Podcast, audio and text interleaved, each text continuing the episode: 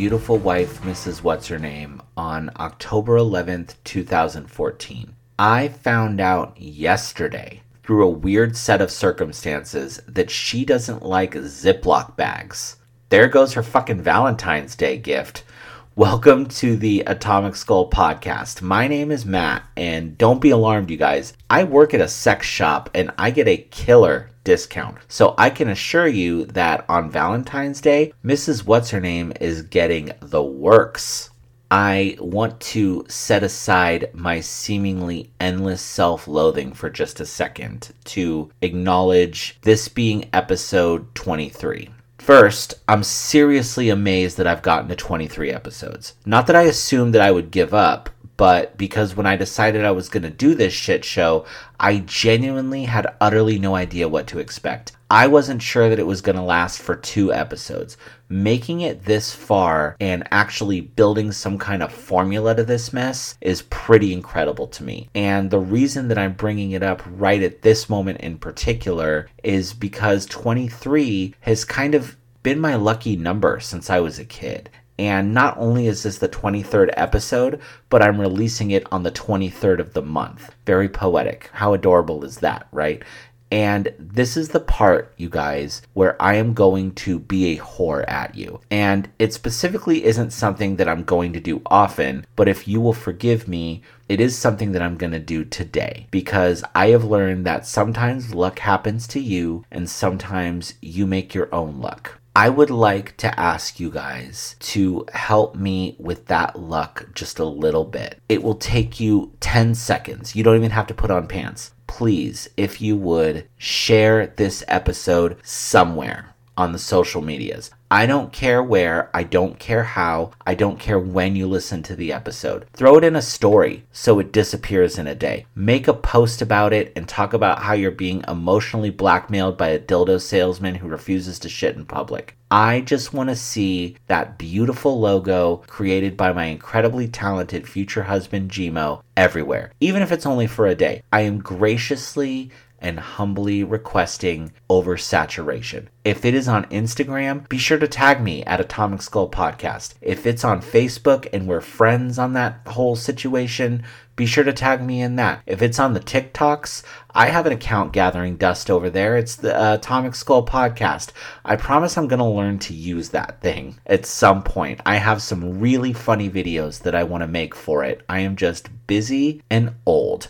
You can even tag me on Twitter if you want to use your twat to share this garbage at Atomic Skull Pod. I'm not going to ask for this too often, but this really is a celebratory milestone for me. And I've got a run of episodes coming up that I think you guys are really going to enjoy a lot. The party is starting to grow, and I'm so busy fielding answers to Gold Star questions. Shout out, by the way, to the people who were complaining to me about how hard the Gold Star questions are. I welcome and appreciate your dissent, and this week is going to really piss you off. But the party is truly getting bigger, and I'm addressing Gold Star answers. I am loving everyone's feedback about the episodes. It is exhausting, and I couldn't be fucking happier. This is not a moment where you should feel bad about reaching out to me the way that you're doing it. It's fucking incredible. Do it more. If you haven't reached out to me, start reaching out to me. I am having a blast.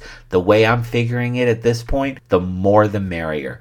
Thanks to each and every one of you weird kids in advance for sharing and reaching out, and let's fucking go. Now, I know I said I was going to set aside my self loathing, but that was only for a second, so I hope you don't get used to it because it is about to come back with a vengeance. I giveth, and then I taketh away. So, in last week's episode, I made not one, but two genuine mistakes. The first one was just a little baby one and not even a mistake at all, really. I had guessed that Tom Cruise may have won a Golden Globe for his role in Tropic Thunder, which, if you haven't seen it, it's fucking iconic. As a matter of fact, he did not win for Tropic Thunder. He was only nominated. He did win Best Supporting Actor for Magnolia, which is also a very off brand Tom Cruise role that he destroyed. He was amazing in Magnolia. He had like one 10 minute scene and stole that whole flick. I do pride myself on being a pop culture psycho. But if you do take issue with the fact that I was wrong about that, and I completely understand, please call the San Jacinto Police Department at 951 654 2702 and tell them to investigate the disappearance of Shelly Miscavige. The second thing that I completely blorfed last week was talking about Lisa Marie Presley passing away. And this right here is why I hate myself. Because when I fuck up, I don't just fuck up on a small level, there's fucking layers to it. Not only when I mentioned it did I say Priscilla Presley instead of Lisa Marie Presley, but I made that mistake multiple times while talking about how sometimes when celebrities die, I don't have much to say about it, which is a fucking asshole thing to do. Priscilla Presley was Elvis's wife. She's still out there and kicking ass. Lisa Marie Presley was Elvis's only daughter, his only child. She sadly and suddenly passed away from not one, but two heart attacks nearly back to back. And here I was talking about how sometimes I have nothing to say about the tragedy of people dying, and I completely use the wrong fucking name. I even looked back on my notes thinking that the pre show shot of tequila I took just hit me the wrong way, but nope. I even wrote Priscilla in my fucking notes. I am the worst. So if you're asking why I hate myself as much as I do, these are the kinds of wholesale fuck ups I make on a regular basis. And you can bet your ass, after I finish recording this episode, I am going to have a long talk with a fried peanut butter banana and bacon sandwich about this. And if you understand that reference, make sure you take all the Werther's candies out of your pants pocket before you throw them in the laundry, Gramps. I shouldn't even be saying shit like that. Everyone is complaining about the price of eggs right now, like we're all grandmas at the grocery store. As someone who loves to bake, I find the whole egg price hike both threatening and terrifying. I've tried using applesauce as a substitute in my chocolate chip cookies for eggs, but fuck that. It's like having tofu fakin or whatever it is that vegans try to sell you on with the idea that you wouldn't miss meat if you didn't have it. You want to acknowledge the fact that they're trying to play the game on your level, but also you know it's just not the same. I'm not trying to give the potential vegan listeners out there any shit. Thank you for listening to the show. I appreciate every single one of you like you're all breaths of air. I really do. Vegans, we understand that you have the moral high ground in the whole argument against meat. But every single time a vegan gives me the whole, you wouldn't be eating animals if you had to kill them yourselves, bitch, give me the axe. I will slice that motherfucker up in front of its kids and fry it in their salty tears. Basically, what I'm doing right now, you guys, is trying to somehow induce Morrissey into a heart attack. And if he died, I would not apologize for calling him Priscilla Presley. I might apologize to her. Basically, what I'm saying is there's no way of getting out of the fact that cookies are fucking expensive right now because if you're not overpaying for cookies to bake at home, your other option this time of year is Girl Scout cookies. Tis the season, y'all, and just like every year, you can count on me celebrating and getting diabetes often over the next 90 days. And who says I'm not a multitasker? You know what? I'm going to make Girl Scout cookies the worst of the week. I'll get to the best of the week a little later on. I'm going to break it up today to keep you on your toes. They're not the worst of the week because I don't like them, because I do. I really fucking do.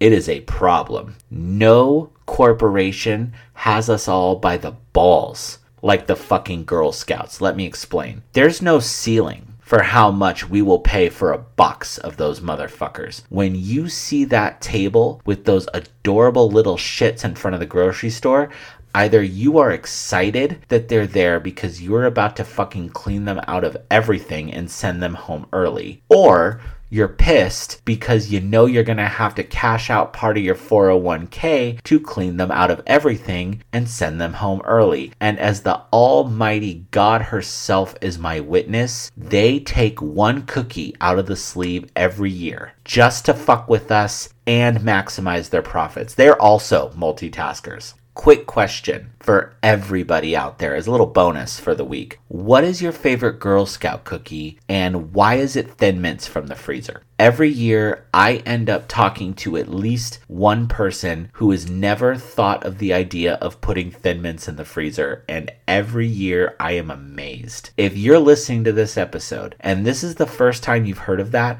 reach out to me, atomicskullpodcast at gmail.com, and let me know that your mind has been blown so that you can be my one for the for 2023. You know what else? There really isn't a bad cookie on the list for them. There's ones that I don't buy, but there isn't a cookie on that roster that I would kick out of bed. Oh, have you guys seen the new one? It's online only and it looks like a thin mint, but it's raspberry. Those shits do not pass go. They do not collect $200. They are also going directly into the freezer. There is no way those ones won't be delicious. I just hope they're made from real Girl Scouts. And that is an old school Wednesday Addams reference for my fellow gothies out there. You know who doesn't have to worry about the great cookie price hike of 2023 is Flo Rida. You guys remember Flo Rida, right? He's the one who had the apple bottom jeans and the boots with the fur. This last week, Flo Rida won a lawsuit that he filed against that Celsius energy drink that I don't really like very much for a breach of endorsement contract. I did a bit of reading about this so that you don't have to, the jury found that Celsius, quote, fraudulently hid information from Flo Rida during his time with them, and they awarded the rapper $82.6 million in damages. Now, after everyone, including the government, gets their percentages, he's probably looking at closer to 45 million. But still, holy fucking shit. First of all, Daddy! Second of all, Girl Scout cookies for all of us are on him this year. Thirdly, which I looked up, and that is actually a word, that is going to bring me to this week's Gold Star question. I've actually asked several people about this before, and it always kind of stumps them. It's going to take me a minute to explain. Picture that you just came in to $45 million. It doesn't matter how. Obviously, you're not going to get that money overnight. It's going to take some time to get into your account, right? Here is what I want to know. You wake up one morning, check your bank account, and there the money is. A whole ass shitload of zeros in your account that actually has a number in front of them. The money is cleared, no issues, and it is all yours. I want you to tell me about what that first day would look like. And I'm not talking about the whole, I would pay off my, or, or I would buy a new house or whatever. All that shit takes time. You have to go shopping for a new house. And telling me that you're going to invest it, that's no good either. Investing that much money takes research, expertise, and all of that takes time and appointments and shit. Most of the big ticket things that would happen with that kind of money takes time. I'm not calling bullshit on you. I'm not saying those things wouldn't happen. I'm saying those things wouldn't happen on day one. I want you to tell me what you would do the very first day you had $40 million in your account. I feel like I would go through the five stages of grief in a way. My first two thoughts would immediately be shock and denial. That kind of life change would take a little time to feel comfortable and understand. So I want you guys to take a real hard moment while you're on the shitter or in your car or wherever it is you do the best thinking and tell me what you would do on that very first day. Would you spend that first day actively trying to pay off some of your debt? Your debt can wait 24 hours, but also, would you really just pack up and fly somewhere crazy? Sure, you could afford to do that, but you still have a life at home, presumably a job that you would quit. Most trips need at least a little bit of forethought. Send me an email, atomicskullpodcast at gmail.com. Slide into my DMs, all the usual ways you guys have been killing the gold star answers the last few weeks. It's been amazing. Keep doing that shit. But for this one, you're going to have to dig a little bit deeper. Switching up gears ever so violently, I don't know if you guys heard about this. Apparently, Don Lewis was found alive. Maybe? If you don't remember the name Don Lewis, let me remind all you cool cats and kittens about Tiger King, which is probably the best part of the famous quarantine of 2020 that brought the whole country together as if we all shared one giant collective hug inside a muffin basket with kittens flying away on the wings of a sparrow. You remember Tiger King. How could any of us forget Tiger King?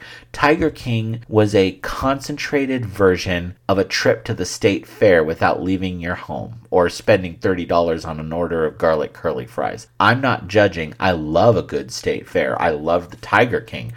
Don Lewis was the first husband of Carole Baskin, who owns Big Cat Rescue and is the sworn enemy of Joe Exotic, America's creepy uncle. I read some articles that Homeland Security cannot confirm that they found him, but also cannot completely deny anything about the subject. Helpful as always, boys. I kind of feel bad for Carole because she's pretty harshly gotten dragged through the mud, both on the show and in the media.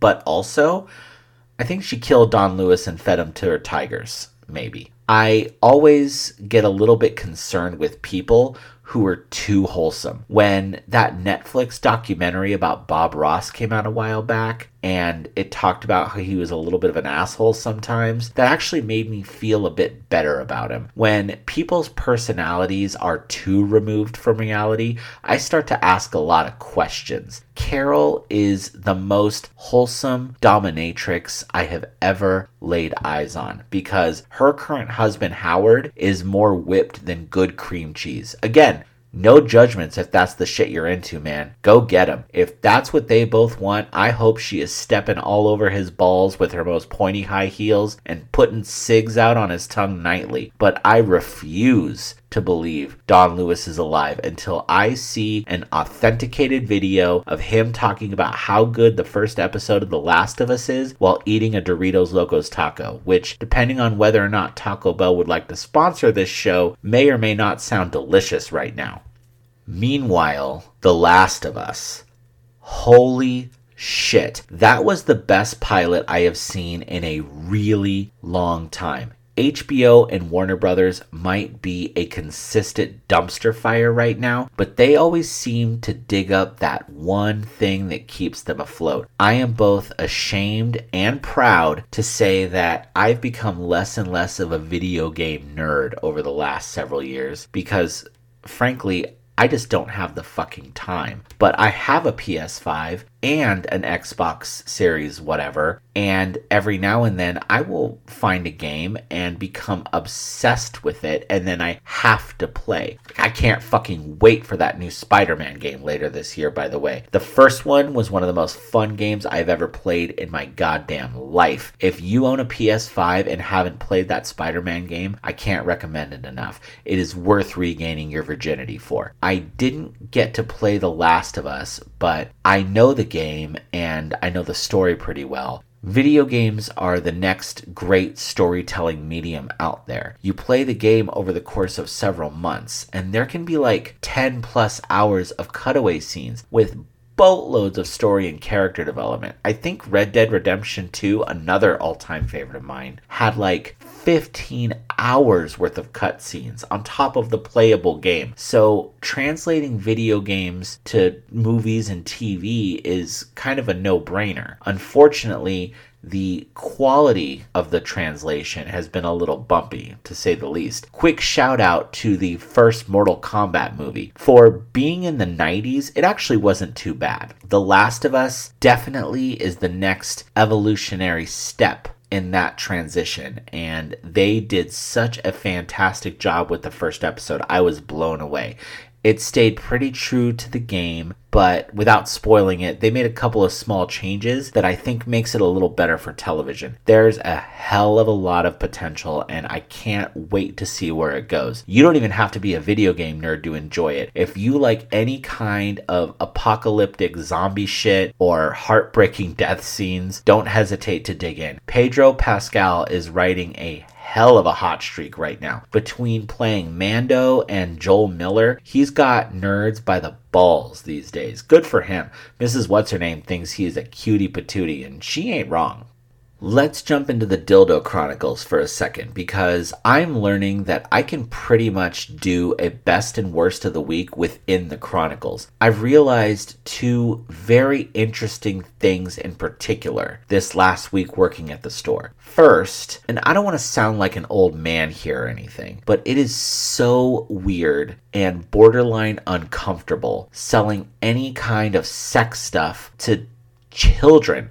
Not that they're actual children. I card them when they walk in the store. But also, if you walk into the store, I'm trying to take your money. That's my job. And I'm kind of good at it. I'm not going to lie to you to do it or anything. But if you walk in that building, my job is to find out what you're looking for, educate you, and then take your money. This last week, I was showing these three young ladies. I don't know how to even, they were toddlers. Okay. I was showing these three 19 year old toddlers about the sensitivity creams that we have. We've got G spot sensitivity cream and clit sensitivity creams. Shit works too. They were the only ones in the store and I was bored. So I was explaining to them how to use it and they they all got so excited and they all bought some, which again, right on. They they were old enough. I remember how I was at that age. My junk controlled my whole fucking life back then. I was glad to show them that stuff. And I'm not gatekeeping. They are allowed to do whatever the fuck they want with their bodies, and I would never say otherwise. But I am also allowed to have the heebie jeebies explaining that shit to those toddlers. And before you judge me, think of it this way Would you rather I got skeeved out by it as opposed to getting like excited about explaining this shit to them? The other thing that I noticed so when I worked at the big blue electronics store and a customer's credit card or bank card gets declined for whatever reason, okay, and I've, I've been there, I get it, we've all been there.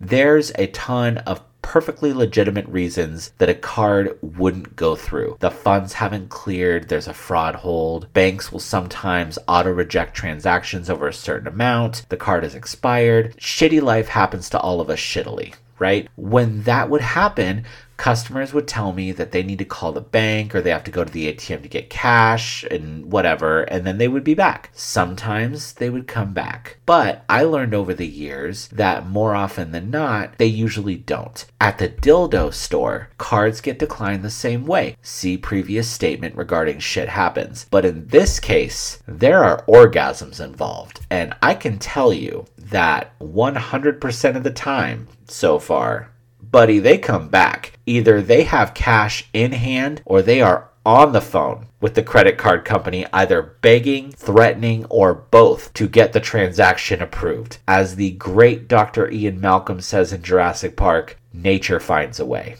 All right, let's get to that gold star question from last week about who is on everyone's Mount Rushmore of comedy. I love this question and I was super excited to get your answers. As usual, you guys came out in full force and I got so many responses. I know I won't be able to get to all of them here, but I am going to get to as many as I can. Thank you as always. I want to start with my answers and then I want to get to the names that came up most often for you guys. I am so happy with the taste of everyone who listens to this program. There were a lot of names that I was not expecting to see, and I was very pleasantly surprised. First up on my list, let's get the easy one out of the way. If you listened to last week, you know Eddie Murphy. Not only is Eddie on my list, but he was number one coming up most often from you guys as well. He only did two comedy specials in the 80s, a couple of years apart, Delirious and Raw, but they were both legendary. I will admit, and even Ed admits, that some of those jokes didn't age very well, but Jesus fucking Christ, there isn't one single joke on either of those specials that doesn't land perfectly. The bit about his dad being drunk at the family cookout is probably pound for pound one of the funniest stand up comedy routines in history. I swear to God, it should be in the fucking Smithsonian. And Murphy is one of those few stand up comedians who has also been hysterical in movies. 48 Hours, Trading Places, the masterpiece coming to America, the first two Beverly Hills Cop movies, not to mention everything he did on Saturday Night Live all of that that I just mentioned was just in the 80s. That doesn't include shit like Daddy Daycare and Shrek that he did later on. It is rare for a stand up comedian to transition over to movies and be equally funny in both. And to that end, tied for first place with Eddie Murphy, you guys, is someone else who started in stand up and transitioned into movies and did an amazing job in both. I'm sad that I couldn't put him on my list. But if Mount Rushmore was just a couple more faces, he would have definitely made it on there. He is one of my favorites. He tied with Eddie being one of your favorites, the immortal Robin Williams. I fucking miss that man. Comedy and pain go hand in hand. Any comedian will tell you that. And I don't know how to explain it, but I saw his pain in every single joke he did. I understand the struggle so much of barely being able to keep up with your own brain. Everything he did, he did a million percent, and I love and respect him for that so much he killed it doing stand up comedy. And then he moved over to television doing Mork and Mindy. And I mean, his movies, you can take your pick of your favorite Robin Williams movie. And he didn't just do comedy, he won an Academy Award for Good Will Hunting, which he was fucking incredible in. He was creepy as fuck in One Hour Photo. He was terrifying in Insomnia. He was all heart in Dead Poet Society and The World According to Garp. And he gave a master class in comedy in Mrs. Doubtfire. He could do it all the rumor at the end was that he got diagnosed with Parkinson's, and I think that he just didn't want to have another thing in his life that he had no control over. He didn't want to put it all on his family. I hate to say it this way, but one of the things we don't ever talk about with suicide is that sometimes you have to admit you kind of get it. That doesn't mean that it's okay or there's a justification, but you kind of get it. Check on your friends. Tell someone you love them today, especially if that someone is yourself. Another stand up comedian who made their way to movies that I had sent to me a handful of times is Steve Martin. The man is a genius. I couldn't tell you when, why, or how I first listened to Let's Get Small, which is his first comedy album, but I didn't stop laughing the whole way through. One of the single greatest one liners of all time is on that album. And I may have mentioned it before on the show, but it is so nice I'm going to say it twice. Quote, I went to the Turd Museum and they had some great shit there. That line alone is a fucking A plus. Me personally, I am a planes, trains, and automobiles guy, but obviously The Jerk is also a classic. I am glad that he made it onto a few of your lists. The second person on my Mount Rushmore for comedy is Bill Hicks. There is no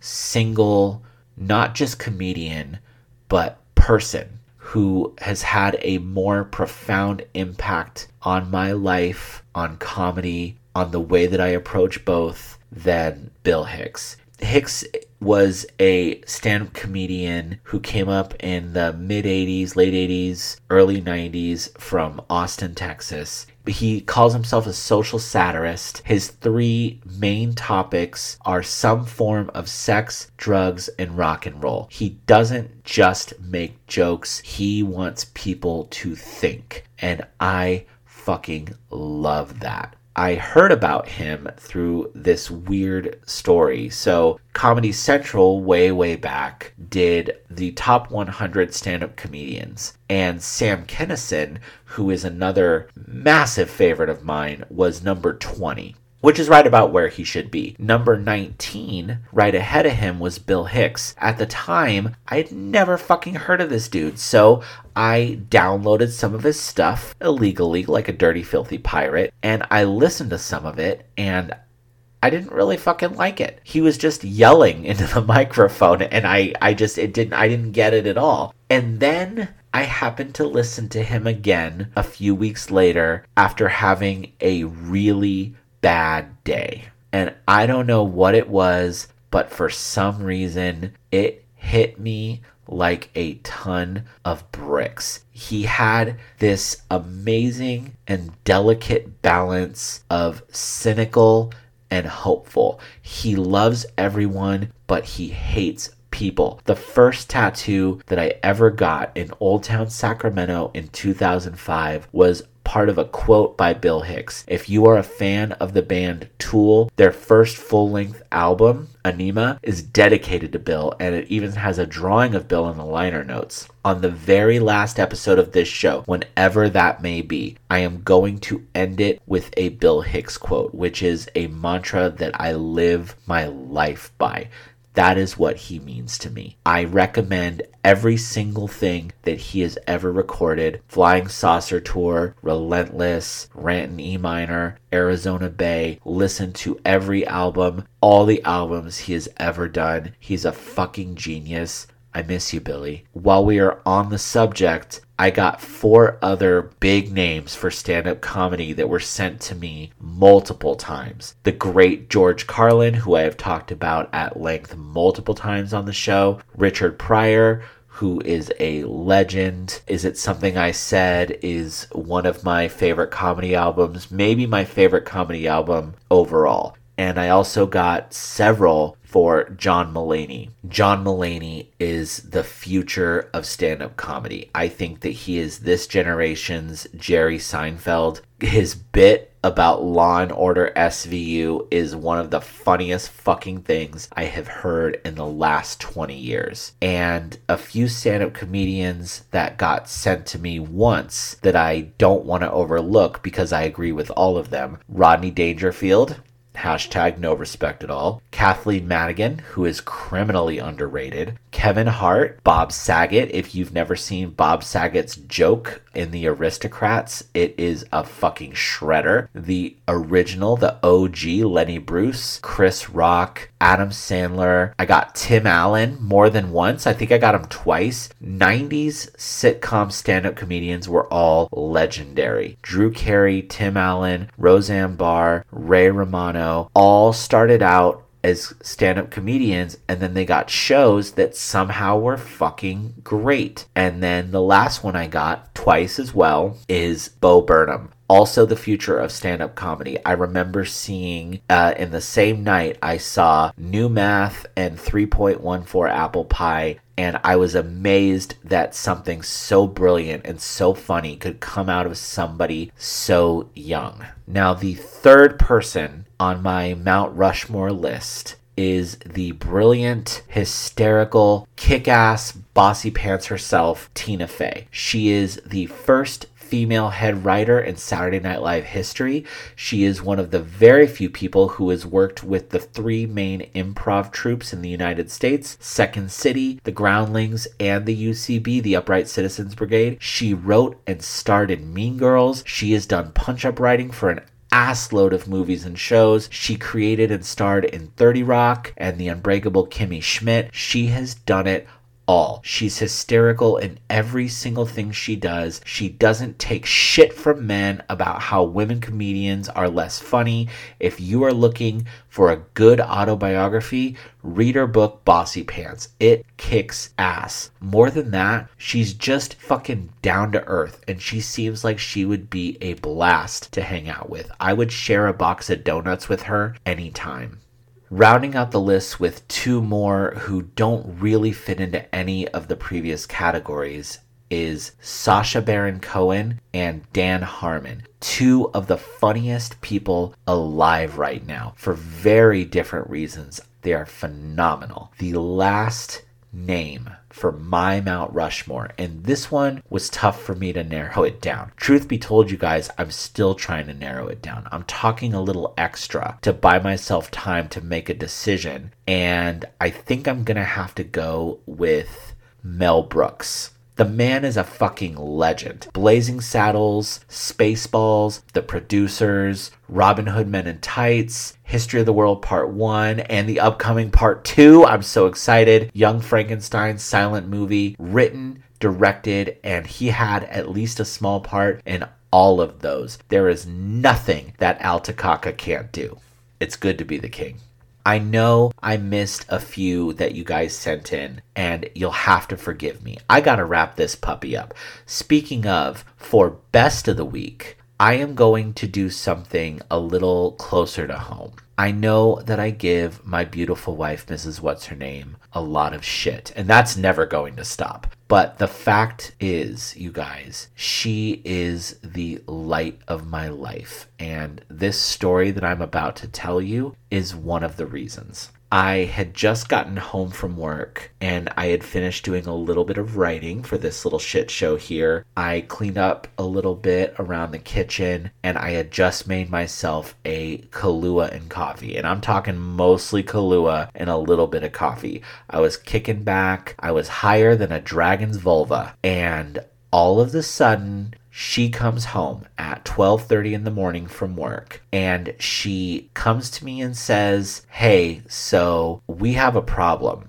And you are going to be very mad at me. Not a good start. I am immediately terrified and I am thinking, what the fuck is going on? She says, I have a visitor in my car. Cool. Okay. Let me grab every single weapon that I can find because I am ready to see blood. Is this visitor a hobo that snuck into your car? Is this visitor a snake that happens to be in the car? I don't know what the fuck is going on and I'm starting to freak out. She has a big beautiful Malamute Husky mix in her car. Apparently, she almost hit the dog, slammed on her brakes, and he was running around just a stray, no collar, no anything. And she just opened the door. She put on her hazards. She opened the door, and the dog just went right into her car and just started kind of nuzzling up against her.